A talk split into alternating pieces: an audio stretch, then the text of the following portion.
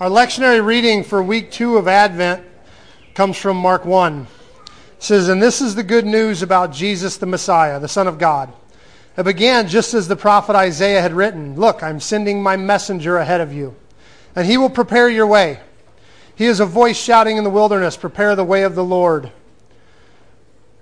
Uh, the way of the Lord's coming. Clear the road for him. This messenger was John the Baptist. He was in the wilderness and preached that people should be baptized to show that they had repented of their sins and turned to God to be forgiven. All of Judea, including the people of Jerusalem, went out to see and hear John. And when they confessed their sins, he baptized them in the Jordan River. His clothes were woven of coarse camel hair, and he wore a leather belt around his waist. For food, he ate locusts and wild honey. John announced, Someone is coming soon who is greater than I, so much greater that I'm not even worthy to stoop down like a slave and untie the straps of his sandals. I baptize you with water, but he will baptize you with the Holy Spirit. So, Advent is about tapping into this ancient um, act of waiting, this ancient process of waiting. And last week, we learned that it's not um, like an unfocused waiting, it's not just a random waiting. Um, it, it is a, a process or a patterned waiting. It kind of guides us through this waiting process and gives some shape to it. And last week we learned that um, about hope, that the first thing we do in the Advent season is, is tap into this concept of hope. And it's not like a pie in the sky or daydreamy kind of hope. It's a fully informed, aware hope where we actually take time to contemplate the terrible state of the world today, just how bad things are we actually open our eyes to the suffering and the injustice and the oppression and just the terrible things that go on in the world the pain and the hurt and the loneliness. And we look at those things and we turn them full in the face and embrace just how bad things are. And in that kind of painful place, when we really contemplate how bad things are, we allow that to stir in us this hope in Jesus, this desire to see something better, this desire to see Jesus make things better and make things right. And so it's kind of a two edged sword, kind of two sides of the same coin. We embrace the brokenness so that we can hope for something better, so that we can daydream of a day when Jesus will return. And then we wait for that. It, it sets off the waiting. And this is what make, makes Advent kind of different than Christmas, is Christmas is is basically a birthday party. It's celebrating something that happened, something in the past that happened. And Advent, as we learned last week, is actually a future past kind of thing. We look back at the, the coming of Jesus on Christmas, but historically, the church has also used this season to look forward to the coming of Jesus when he will return and fix what is broken and make things better and bring justice. And so, this, this historically um, has been the church's season to study and focus and look at the second coming of Jesus, um, which isn't typically like a, a Christmassy kind of thing that we talk about end times stuff. But I thought it was fun, so I did like a little bit of research this week, and um, and I these are just the well-known, published, um, like popularized uh, predictions of Jesus' coming, where people actually made changes to things because they were positive he was coming this year. And it, it got published and got a following. The first one was in 500. Um, a whole group of theologians, including Irenaeus, which, if you do church history, he was kind of a well respected theologian, um, predicted that Jesus would come back in 500. The next one was 796. Um, a huge uh, group of Christians prepared for his coming. And then in 1000, there was. Uh, I mean, half the church, it seemed like, was expecting Jesus to come back in the year 1000. And when he didn't, they predicted 1033 that it would be a thousand years after his death rather than a thousand years after his birth. And that didn't happen. In uh, 1260, an Italian mystic um, got a following of people to believe Jesus was coming back. In 1370, it happened again. In 1500, Botticelli, the artist, um, actually predicted, said God spoke to him through his art that he was coming back in 1500 um, and that they had been living in the tribulation up until that point. Um, in 1524, some astrologers said that Pisces lined up just right, and so Jesus should be back in 1524. Um, in 1525, the first group of Anabaptists um, expected Jesus' return, return. In 1533, I love this one. I actually read about this one quite a while. In 1533, a mathematician mathematically worked out um, a formula by which he predicted Jesus would come back in 1533. 1673 um, was the first group of people that predicted Jesus' return on American soil. So these are the first Americans to get behind the second coming bandwagon. Um, uh, in 1694, a whole slew of people, I don't know what was special about that year, I never could figure it out, but a whole bunch of different people randomly predicted 1694. Um, 1700, Henry Archer calculated based off of some times in Daniel. He went from Julian the apostate, this ruler that did some bad things. They went from him forward and said it should be 1700. 1757, um, uh, a pretty popular uh, theologian predicted that Jesus had returned. He just did it spiritually and not physically. And so he kind of declared the millennial age to have begun in 1794 um, or 1757. 1795, um, a, a famous sailor who was later committed to an insane asylum predicted in 95 he'd come. In 1814, a 64 year old woman claimed to be pregnant with Jesus and said she would deliver on Christmas Day, and that would set off the millennium. And she died on Christmas Day, and they did an autopsy to see if she was pregnant, and she was not. So they assumed that she had poisoned herself. In 1829 was, the, was a huge um, society of people that predicted it. In 1836, John Wesley actually predicted that Jesus would return. Uh, 1844, kind of the precursor group to the Seventh day Adventists, predicted Jesus' return would be that year. Um, in 1847, the guy that started the 1829 thing had a revamp, and he, he got the group going again um, for a reunion tour. In 1850, an Austrian musician um, said that Jesus spoke to him through his music, that he would uh, return in 1850. Um, in 1861, there was a, a, huge group of people that didn't even plant crops that year. That was kind of their marker that they were believed that this was the year. They made no preparations for the year, didn't plant any crops because they were positive he was coming back in 1861. Um, 1863, the Christ Israelite Church predicted his return. In 1874, the Jehovah's Witnesses predicted his return. For the first time, they get a reunion tour too. In 1890, the ghost dance movement, this kind of blending of Christianity and Native American religion, predicted his return. Um, in 1891, Joseph Smith and the Mormons predicted it. In 1914, the Jehovah's Witnesses had their reunion tour. In 1917, um, Sun Myung Moon in Korea uh, kind of started his. He had several over the next 13 years. In 1930, um, uh, kind of New Age clairvoyant predicted that um, he saw um, in the spirit world that Jesus would be back in 30 and then again in 39. This one was kind of fun. Armstrong, who wrote a book, Jesus Returned in 1975 or something, he predicted in 1935, 1943, 1972, and then 1975. Um, and he sold books in every single one of those. Um, and then he finally predicted that Jesus would definitely be back before his death, and he died in 86. In 82, another New Age guru uh, predicted his return. In 88 was the big you know, 88 reasons why the rapture will, happen in 1988. In 94, um, there was another one. The book 1994 question mark was a big one that sold a lot of copies. Jerry Falwell predicted in 99 that it would be at least in the next 10 years. Um, obviously, in the year 2000, I think I predicted it that year. I think we all got on board with that. Um, in 2011, um, a guy named Camping, um, who made the 94 prediction and sold books back then, made a new um, prediction for 2011. Um, Ronald uh, Weinland predicted 11 and then 12 and then 13. Jack Van Impe, um, everybody's favorite, predicted 2012.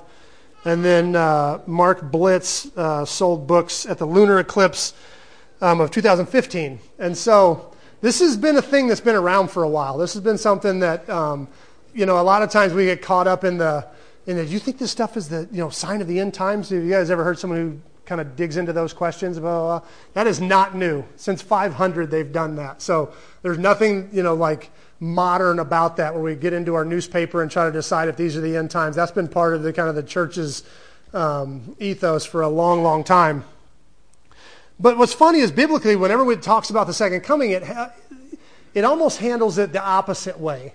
It doesn't it doesn't do the big hubbub. It doesn't do the big kind of stir up drama kind of thing that everybody um, else seems to. Matthew 24 and 25, which is kind of Jesus' big, you can go ahead, which is kind of Jesus' big, uh, it's kind of known to be his big kind of prophetic speech. Um, he, he touches on some things from Daniel and he talks about, the, they asked him, how are we going to know when you're coming back and what would be the signs of the times? And he talks about that many are going to come in my name, wars and rumors of wars. There'll be earthquakes, persecutions. They'll desecrate the holy place. We're all pretty familiar with this language. This is stuff that we talk about quite a bit when we talk about the end times. He references Daniel. He talks about, you know, when these things start to happen, run for the hills. One will be taken, one will be left. Um, many are going to say, look, here's the Messiah, and there's Messiah. Don't listen to him, um, for this is just the beginning of tribulations, and the sun's going to be darkened, and so is the moon. The, the parable of the fig tree, and he kind of says for the first time that I'm going to come like a thief in the night, like, and we've kind of hung on to that phrase. Um, but does anybody know how this speech ends? Has anybody ever put this together? Does anybody know how this big focused talk on, it, on the second coming, his return, Jesus' return to earth. Might know how this ends. It's a, it's a real popular um, uh, passage that we talk about all the time, but rarely do we tag it to this speech. Usually we kind of talk about it by itself, but it's actually part of this speech. Um, it's one we're familiar with. Go ahead and go to the next slide. It says, When the Son of Man comes in his glory, all the holy angels will be with them, and he will sit on a throne of his glory, and all the nations will be gathered before him, and he will separate them one from another, as a shepherd divides sheep from goats. And he will set the sheep on his right hand, the goats on his left. And the king will say to those on his right hand, Come, you blessed of my Father, inherit the kingdom prepared for you from the foundation of the world. Go ahead to the next one. And he wraps up with, uh, And the king will also answer and say, Assuredly I say to you, insomuch as you did this to the least of these your brethren, you did it unto me.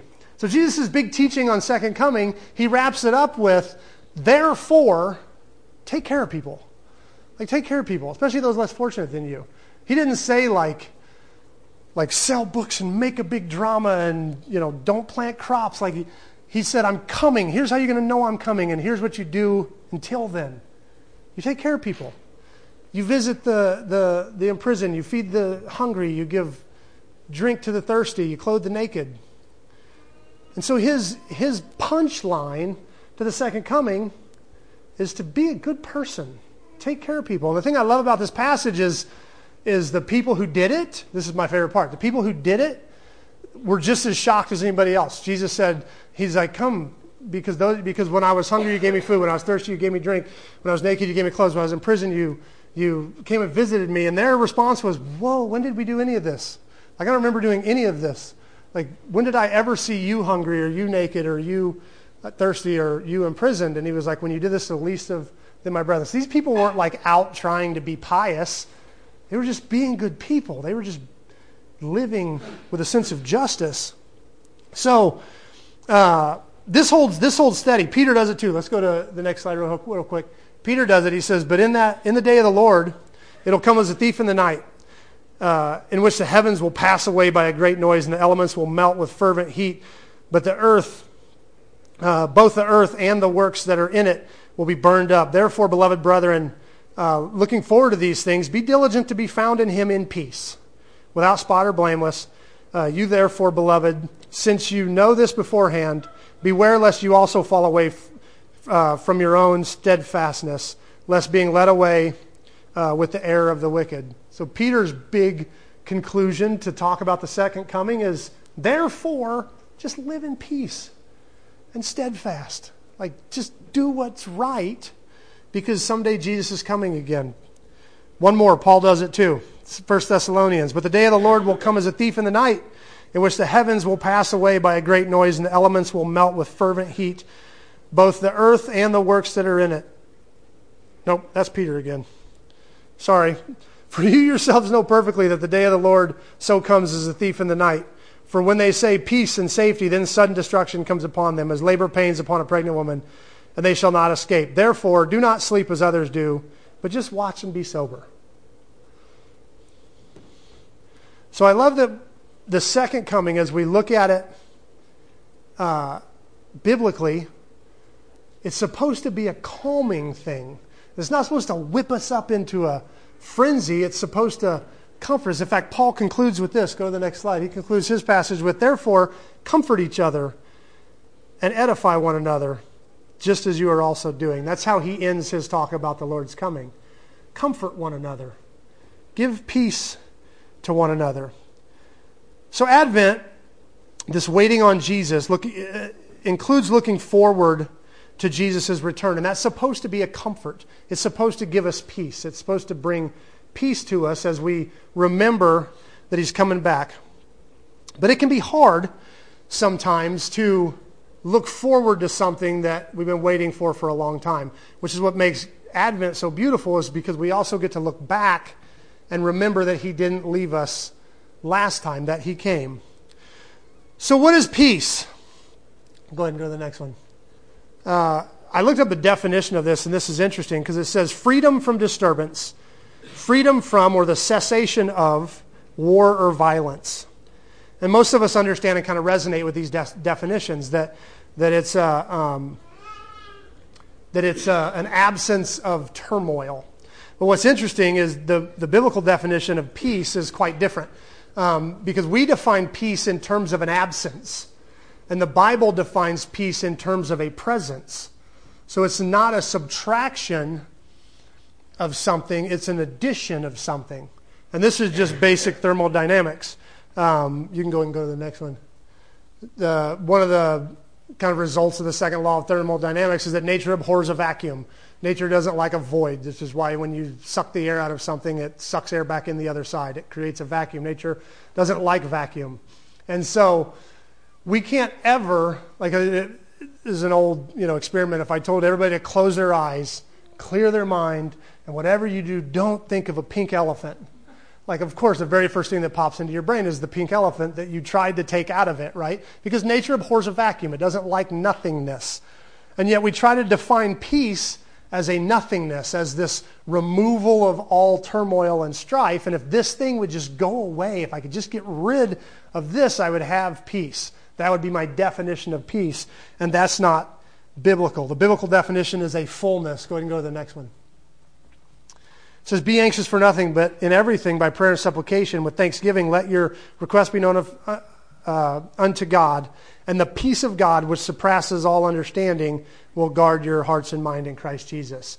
That it's a, it's a presence of something, that the peace of God is, is there to guard as a presence. Go and go to the next one. Now may the hope of God fill you with all joy and peace in believing that you may abound in hope to the power of the Holy Spirit, that we would be filled up with peace. One more. These things I have spoken to you while being present with you, but the Father, or the Helper, the Holy Spirit, whom the Father will send in my name, he will teach you all things and bring to your remembrance all things that I have said. Peace I leave with you. My peace I give to you. Not as the world gives do I give it to you. Let not your heart be troubled, neither be afraid. So over and over again, the scripture, scripture speaks of priests as the presence of something, not the absence of something, but the presence of something. So we can't assume that if we remove strife, if we remove, and we do this all the time, if I could just, you know, change jobs, if I could just get rid of this, this turmoil or get rid of this, you know, I've got so much going on, if I could just fix that one thing. And then we're usually shocked, when we do this, you know, all the time, um, where you know we we just we get in our head that if I could just get rid of this one situation or fix this one problem or you know eliminate this one thing, then I'll have peace. And then we do it, and then we find we have no peace. We still have no peace, and we're like, and, and usually it hits us as a shock, like why am I still in such turmoil? I got rid of the thing that I thought was was causing the problem, and that's because we can't define peace as an absence of something. It's a presence of something. Peace comes by addition. Which brings us back to Advent. You can go to the next slide. Um, because Advent is when we focus on uh, second week of Advent, our peace week, when we light the peace candle, is when we focus on the good things in our life. The precursors is what I call them. When we read our passage tonight, it talks about how John was this precursor. And, and this was huge to the Jews because they, would, they sat around like um, if Jesus had done 100% of what Jesus had done, um, and there had been no John, there hadn't been this precursor, there hadn't been this like advanced um, warning, uh, then none of them would have bought it because they were, they were waiting on Elijah to return. They were waiting on this precursor to the final revelation of their Messiah. And so they needed John. And so during Advent, one of the reasons our reading takes us there is because Advent is about recognizing the precursors. And for us, as we wait on the fullness of God's glory, as we wait on Him to bring justice, to bring hope, to bring healing, to bring all the things we know He's going to bring when He returns, we, we, we find peace in the little ways He shows that now. All the little blessings, the little presences that He gives us. When we do see somebody um, step up for justice, we do see somebody you know, um, help out somebody else. We do see people, we see generosity, we see love, we see kindness, we see acceptance. And all these little warning signs remind us that we're on the right path. We're on the right path. He hasn't forgiven, forget, forgotten us. He still shows up um, and is good to us. And so during Advent season, we, we tally these things. We focus on our blessings. And this is, this is something we, you know, we, we kind of tend to do it during Thanksgiving, and that's awesome. But we, during this week of Advent, we, we tally those things up. We look at how good He is to us. So in week one, we kind of focus on how bad the world is so we can stir up this hope for something better. And then week two, we, we hang on to all the many blessings that we have. And it's, and it's amazing when we actually take the time to do this because we can feel, there are times when we feel like, um, you know, life's just a struggle. It's just hard. It's just everything, you know, and then we actually step back to look at how much we have. And a lot of times it's pretty humbling because you're like, man, I can't believe I'm griping. Look at how much I've been given. Look at how, how beautiful this world is and everything I have.